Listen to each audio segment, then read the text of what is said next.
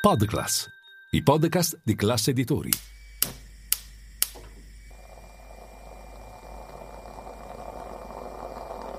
Buongiorno dal gruppo Classe Editori. Io sono Massimo Brugnone. Oggi è martedì 23 maggio e queste sono notizie a colazione, quelle di cui hai bisogno per iniziare al meglio la tua giornata.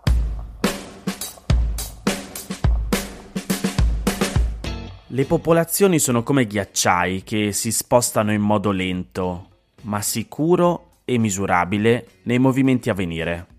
Bastano dunque poche elaborazioni dai dati Istat per prevedere il numero di persone di più di 80 anni in Italia oggi e in futuro.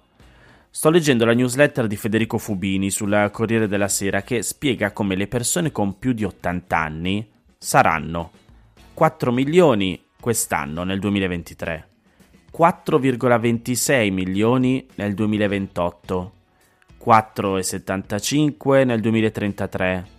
Poi c'è il 2038 in cui passiamo i 5 milioni, saremo, cioè saremo, gli ottantenni saranno 5 milioni e 10. Poi il 2043, 5,67 milioni. E infine il 2050, 6,84 milioni. In altri termini, fra 15 anni ci saranno 1,1 milioni di persone in più in età molto avanzata e fra 20 1,6 milioni in più. Il numero degli ultra ottantenni in Italia è destinato a crescere di circa il 18% nei prossimi 10 anni e del 40% nei prossimi 20, per poi accelerare ancora. In parallelo, la struttura demografica del paese farà sì che in Italia, in base agli equilibri e alle leggi di oggi, la popolazione in età di lavoro si ridurrà di un milione di teste ogni tre anni. Da qui allora due domande. La prima, chi si occuperà in futuro di questi anziani? E la seconda, a quale altre attività dovranno rinunciare coloro che passeranno il tempo a occuparsi degli anziani. Quanto siano rilevanti queste domande lo mostra di riflesso il tentativo che l'Italia sta facendo di aprire 264.000 nuovi posti fra asili nido e scuole dell'infanzia, grazie a 3 miliardi di euro dal PNRR. Dietro il progetto c'è l'ambizione di liberare più madri dalle mansioni di cura diurna dei figli, perché possano lavorare. E non è solo un tema di tardiva e sacrosanta equità. Ci giochiamo anche una partita per la sostenibilità economica e finanziaria del paese. L'Italia è ultima in Europa per occupazione femminile. Se le donne fossero integrate nel mondo del lavoro in proporzione pari alle medie europee, allora l'Italia avrebbe 2,2 milioni di lavoratrici attive in più rispetto alle 9,6 attuali. Per ora, negli ultimi cinque anni, l'aumento è stato dieci volte più piccolo di quello che servirebbe al paese per rientrare nella normalità. Ma paradossalmente, proprio questa è una risorsa non ancora sfruttata alla quale aggrapparci. Se l'occupazione femminile aumentasse verso le medie di un normale paese europeo, allora avremmo più possibilità di compensare il declino naturale della popolazione attiva e generare così i tassi di crescita che ci servono disperatamente per rendere sostenibile il debito italiano. In altre parole, portare molte più donne nel mondo del lavoro è la via più diretta per compensare l'uscita in massa verso la pensione di una popolazione che invecchia. Oggi la potenziale riserva di manodopera femminile non coinvolta nell'economia ufficiale è di 8,9 milioni di teste non dovrebbe essere impossibile integrarne 2,2 milioni nel sistema produttivo nei prossimi anni. Lo dobbiamo a loro e lo dobbiamo ai loro figli, perché da lì può venire la crescita che serve a non soccombere al peso del debito pubblico. Dunque, aprire 265.000 nuovi posti per bambini prescolari non riflette solo l'ambizione di fare qualcosa di giusto o politicamente corretto, è appunto una scommessa sulla tenuta economica e sociale del paese. Ora, però, immaginiamo che questa scommessa sia vinta, sollevando circa 200.000 genitori, purtroppo in gran parte donne, dati i ritardi culturali sul ruolo di noi maschi, dagli obblighi di cura dei figli. E torniamo alle proiezioni sui grandi anziani. Mentre creiamo 265.000 posti nei nidi e nelle scuole di infanzia, gli ultra ottantenni staranno aumentando di altrettanto in soli 5 anni, che di fatto è l'orizzonte del PNRR, poi di 3 volte tanto in 10 anni e di più di 6 volte tanto in 20 anni. Qualunque processo sociale sul fronte della cura dei più piccoli rischia di essere più che vanificato dagli obblighi di cura dei più anziani. A questo punto Fubini racconta di essersi rivolto a due specialisti. Giovanni Fosti, docente di welfare e innovazione sociale alla SDA Bocconi School of Management, oltre che fino a poche settimane fa presidente della Fondazione Cariplo, e Antonio Sebastiano, direttore dell'osservatorio RSA della Luke Business School di Castellanza. Fosti gli ha mostrato un lavoro recente realizzato insieme a Elisabetta Notar Nicola e Eleonora Perobelli sul personale di assistenza agli anziani. Sebastiano gli ha messo a disposizione le sue stime sui prossimi anni. Cosa ne viene fuori? Beh, Sebastiano stima che le badanti o i badanti attivi oggi in Italia siano 1,14 milioni di persone, di cui circa il 60% irregolari nell'economia sommersa. Si tratta di circa 81 addetti alle cure dei non autosufficienti ogni mille abitanti del paese di oltre 65 anni di età.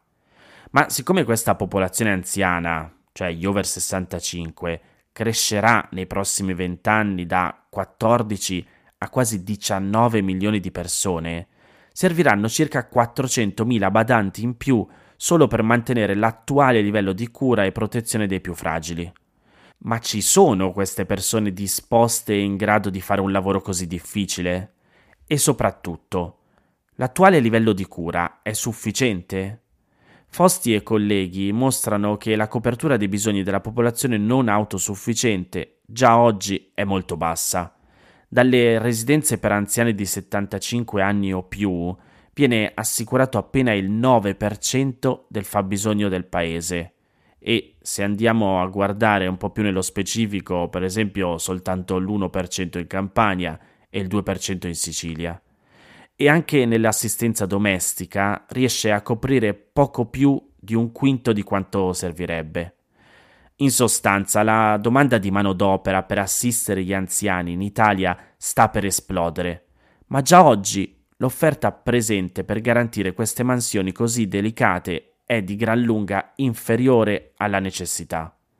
Antonio Sebastiano e Roberto Pigni, anche lui della Luke, aggiungono che anche nelle famiglie ci saranno meno persone in grado di prendersi cura dei parenti anziani. Aumentano infatti le coppie senza figli o con un solo figlio e le famiglie con un solo genitore. Ora, siccome l'Italia non è il Giappone, Fubini scrive Non credo che l'automazione ci verrà in aiuto. I più benestanti se la caveranno, in qualche modo.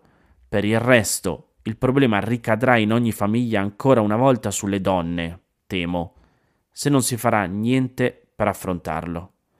Ancora una volta una parte vitale della società si troverà bloccata a casa, tagliata fuori dalla vita produttiva e dall'autonomia economica, a danno di tutti.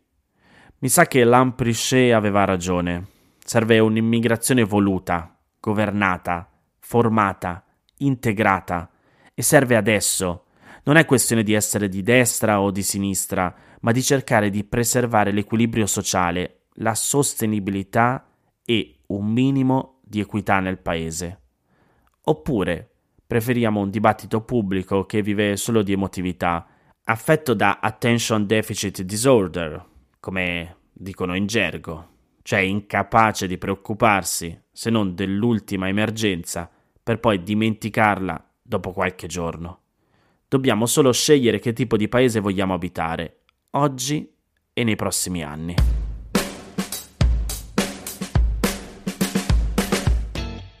Lo so, la prima notizia è stata molto lunga, ma mi sembrava ne valesse la pena. Facciamo allora che per oggi riduciamo a due. Però, proprio per questo, e per il fatto che oggi è il 23 maggio, rimango sul Corriere della Sera e vi leggo qualche estratto dell'intervista che Giovanni Bianconi fa al procuratore di Palermo Maurizio De Lucia a 31 anni dalla strage di Capaci.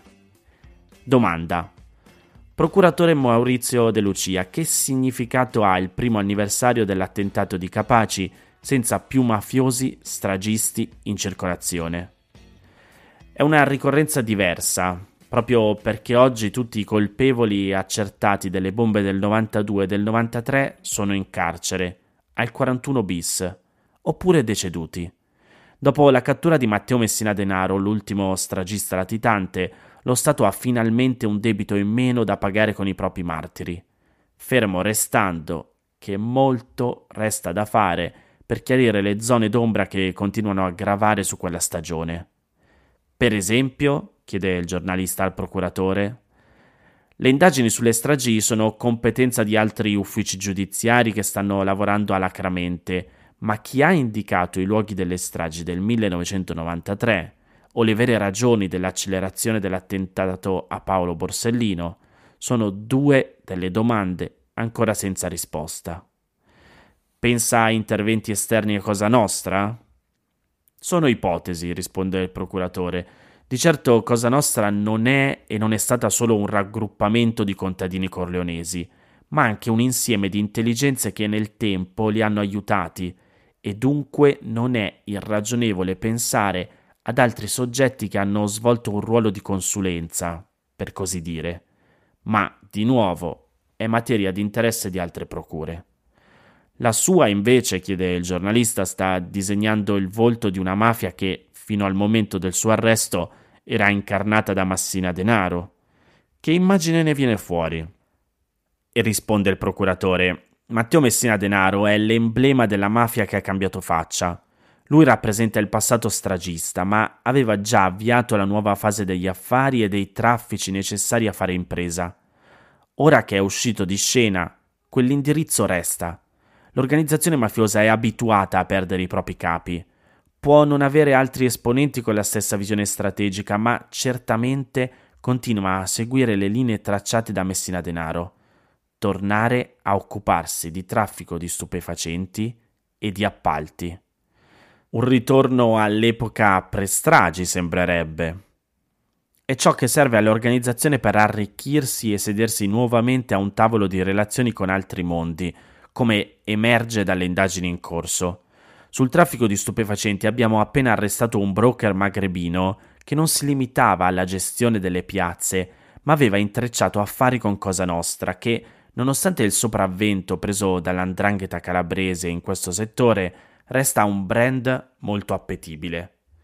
Per quanto riguarda gli appalti, c'è la grande occasione dei fondi del PNRR che si cerca di sfruttare con imprese mafiose presenti sul territorio e attraverso i subappalti.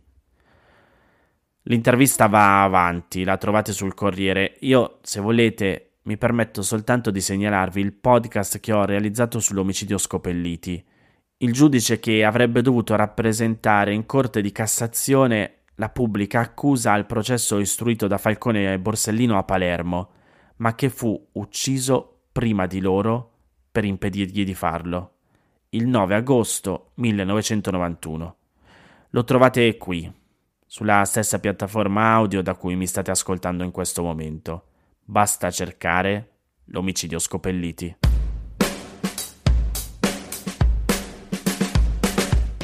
Queste erano le notizie a colazione di oggi. Se volete suggerirmi alcune notizie o mandarmi i vostri commenti su quelle trattate, potete scrivermi all'indirizzo notiziacolazione.it. Se volete rimanere aggiornati c'è il canale Telegram di Notizia Colazione. Nel sommario della puntata trovate il link per gli altri podcast del gruppo Classe Editori. Io vi aspetto domani per iniziare insieme una nuova giornata. Un saluto da Massimo Brugnone.